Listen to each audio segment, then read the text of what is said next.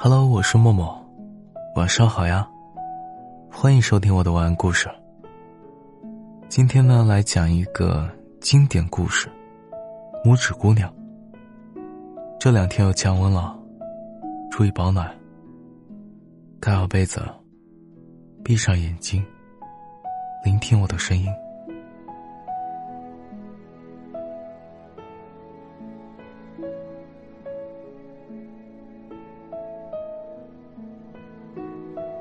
很久很久以前，有一个妇人，特别渴望拥有一个丁点大的孩子。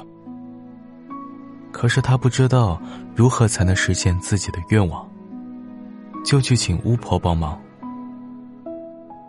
他跟巫婆说：“我特别想要一个小不点一样的孩子，请你告诉我，怎样才可以得到？”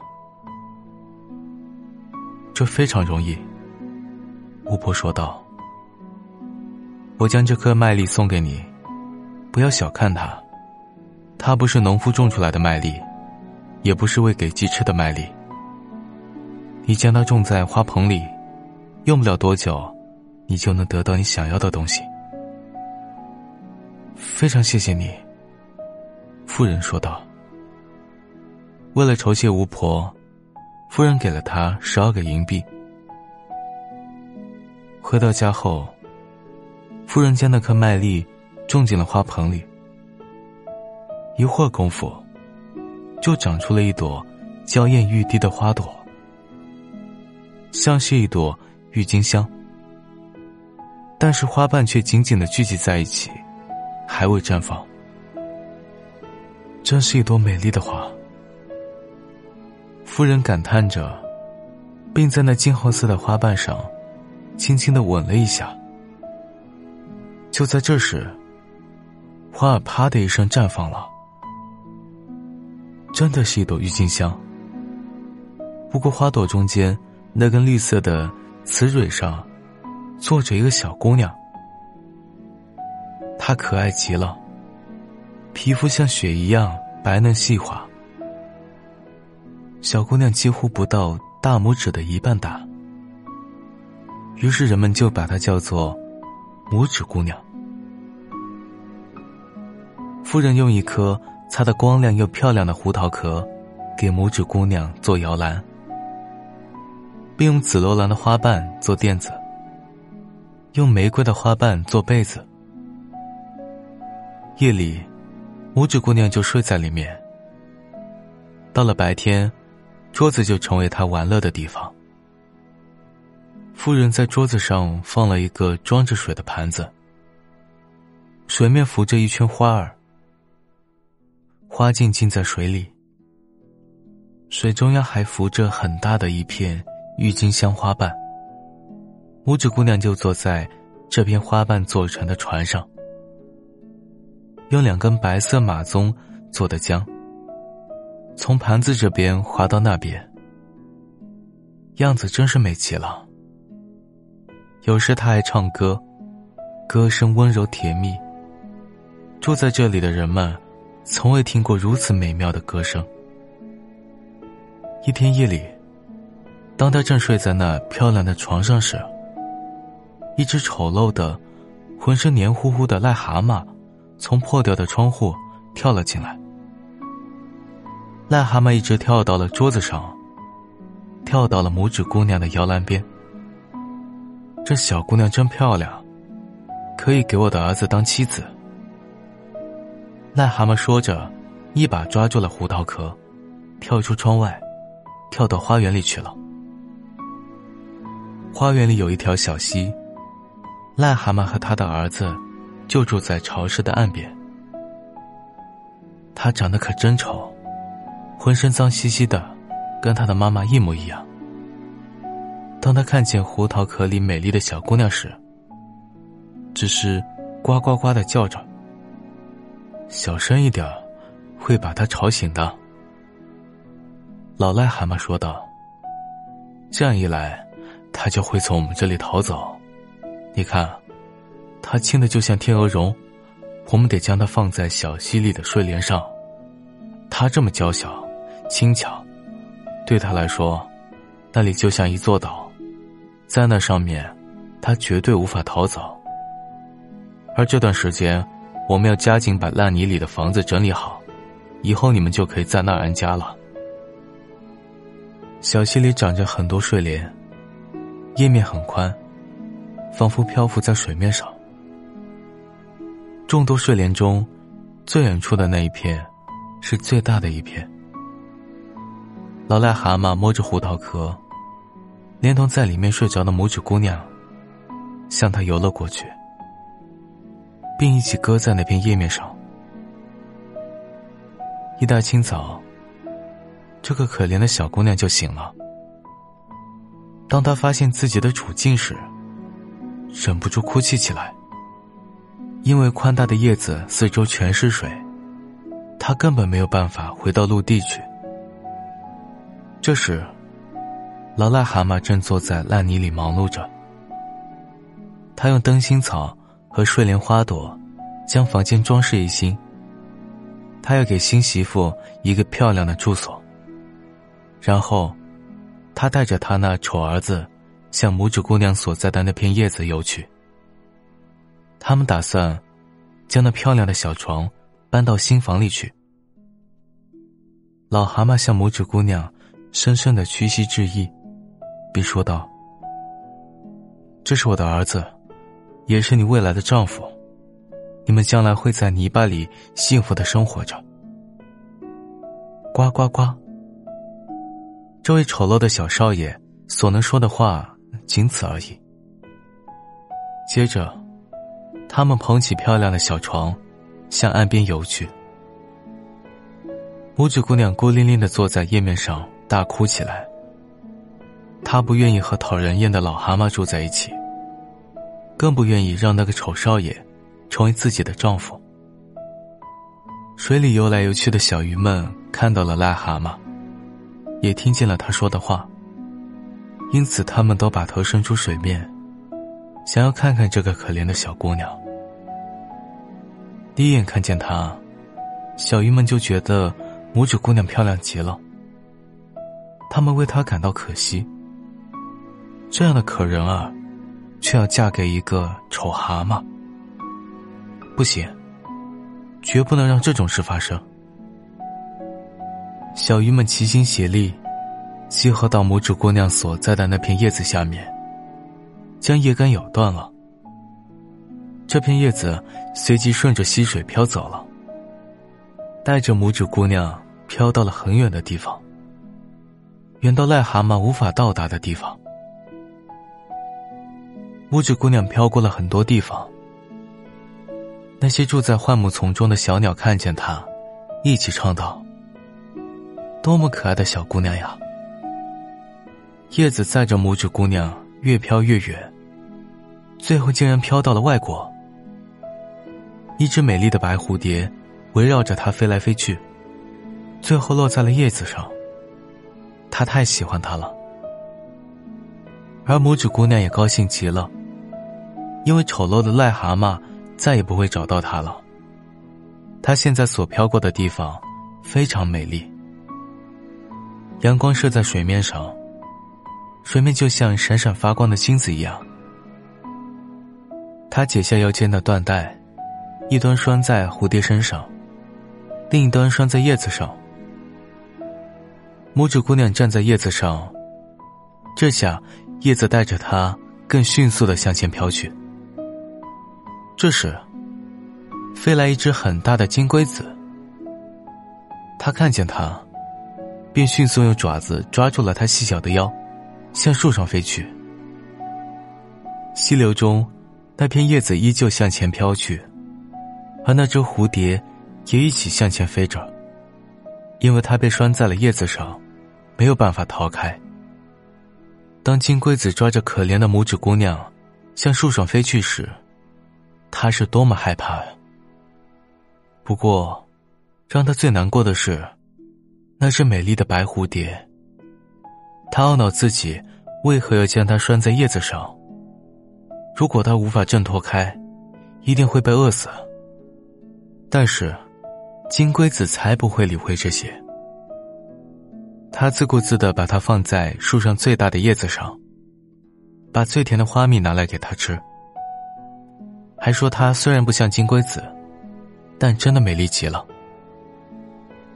不一会儿，在树上住着的所有金龟子，都来拜访拇指姑娘了。他们上下打量着她。金龟子小姐们竖起他们的触须说：“嗨，她只有两条腿，真难看。你看，她没有触须。”另外一只说：“她的腰太细了，哼，真丑。她完全是一个人。”所有的金龟子小姐异口同声的说道。但实际上。拇指姑娘真的非常美丽，就连那只劫持她的金龟子也这么认为。然而，当其他金龟子们都说她不好看的时候，她也相信了。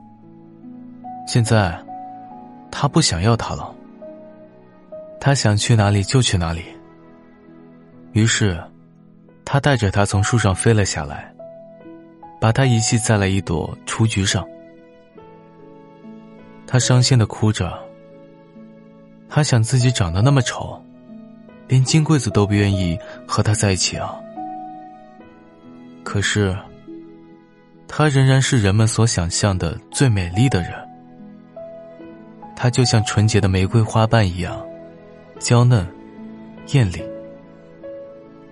可怜的拇指姑娘，整个夏天都独自一人住在庞大的森林里。他用叶片给自己编织了一张小床，把它悬挂在牛蒡叶下。这样雨水就不会浇湿它了。花蜜是它的食物，早晨叶子上的晨露是它的饮料。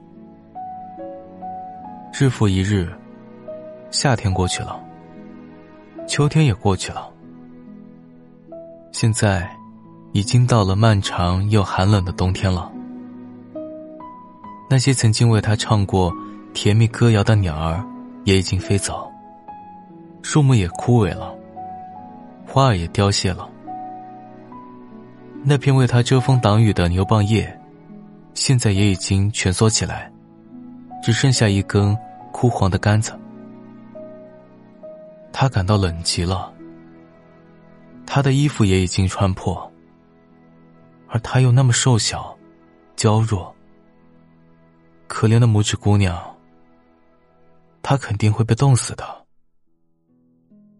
天空下起雪来，每一片掉落在他身上的雪花，都像是满铲子的雪块打到我们身上。因为我们高大、健壮，而他却只有一寸高。现在，他只好把一片干树叶裹在自己身上。可是仍然感觉不到温暖，他被冻得瑟瑟发抖。在树林的附近，有一片麦田。田里的麦子早已经被收割了，硬邦邦的地上，只剩下干枯的麦茬。他想穿过这片麦茬，但是对他而言，这相当于穿过一整片森林。上帝啊！他冻得不停的在颤抖，最后，他走到一只田鼠的家门前，一簇麦茬底下的一个小洞。住在洞里的田鼠，温暖又舒适。洞里面有一间藏满麦子的房间，还有很多漂亮的厨房和餐厅。可怜的拇指姑娘，窘迫的站在洞口，就像一个讨饭的脏女孩。她请求田鼠施舍给她一粒麦粒，她已经两天没有吃任何东西了。多可怜的小东西啊！田鼠说道：“这是一只心肠很好的老田鼠。快来我温暖的房子里，我们一起吃点东西吧。”现在，老田鼠喜欢上了木指姑娘。他说：“如果你愿意。”可以留下来和我一起过冬。不过你必须把房间打扫的干干净净。另外，还要讲故事给我听，我非常喜欢听故事。拇指姑娘答应了好心肠的老田鼠所交代的全部事情。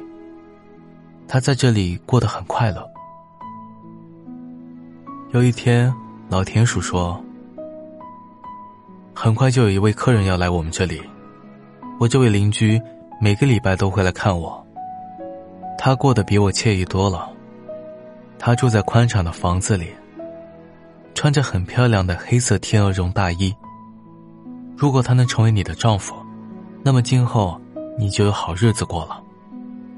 不过，他看不见东西，所以你必须讲最好听的故事给他听。但是，拇指姑娘对这件事情一点兴趣都没有，因为她不愿意跟一只鼹鼠结婚。果然，她穿着黑色天鹅绒的大衣来看望他们了。天树夸奖他，既有钱又有学问。他的房子比这里大二十倍。是的，他有很高深的学问，可惜他不太喜欢太阳和花儿，因为他从未见过他们，而且还总说他们的坏话。拇指姑娘不得不为他献上一些歌曲。他唱了《金龟子飞吧》。牧师走在草原上，他的声音那么动听，那么美妙。鼹鼠情不自禁的爱上了他，不过当时他并没有表达出来，可见他是一个非常谨慎的人。没多久，鼹鼠就挖通了一条从自己家通向老田鼠家的长长的地道。他说：“只要田鼠和拇指姑娘愿意。”随时可以在地道里散步。他还事先告诉他们，地道里躺着一只死鸟，不过不用害怕，这是一只完整的燕子，翅膀和嘴都在。毫无疑问，它是在冬天来临时死掉，被埋在这里的。而它被埋葬的地方，正好是鼹鼠挖成通道的地方。鼹鼠用嘴叼来一块萤火木，在黑暗中，它像火一样明亮。它在前面带路，为他们照明这条又黑又长的地道。当他们走到那只死鸟所在的地方时，鼹鼠撅起嘴向上拱着，很快拱出了一个洞来。于是，阳光透过洞口照射进来。地上果然躺着一只死去的燕子，那双美丽的翅膀紧紧环绕着身体，脚和头都缩在了羽毛里。可怜的小鸟肯定是被冻死的。拇指姑娘难过极了，他是多么喜爱各种鸟儿呀！是啊，整个夏天，鸟儿们都在为他唱着动听的歌曲。与他呢喃细语。这时，鼹鼠用他的小短腿一踢，说道：“现在他可什么都唱不了了。身为小鸟，真是一件可悲的事情。上帝啊，好在我的孩子不会是小鸟。这样一只鸟儿，除了会叽叽喳喳叫个不停，什么也不会。冬天一来就只能饿死了。你真聪明。”说的真有道理，田鼠说道。一到冬天，这些只会叽叽喳喳唱歌的小鸟什么都做不了，只得挨饿受冻。不过这还真了不起。拇指姑娘沉默无语。但是，当他俩转身离去时，拇指姑娘却弯下腰来，轻轻拨开小鸟头上的羽毛。同时，在他紧闭的双眼上亲吻了一下。也许夏天，就是他对我唱出那么动听的歌曲。他想，他给我带来多少快乐，亲爱的，美丽的鸟儿。现在，那个透进阳光的洞口被鼹鼠封上了。接着，他把两位女士送回家里。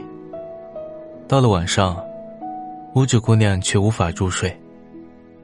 于是，她跳下床来，用干草编织一张又大又美的毯子。他拿着毯子来到冻死的小鸟身边，将它的全身盖好。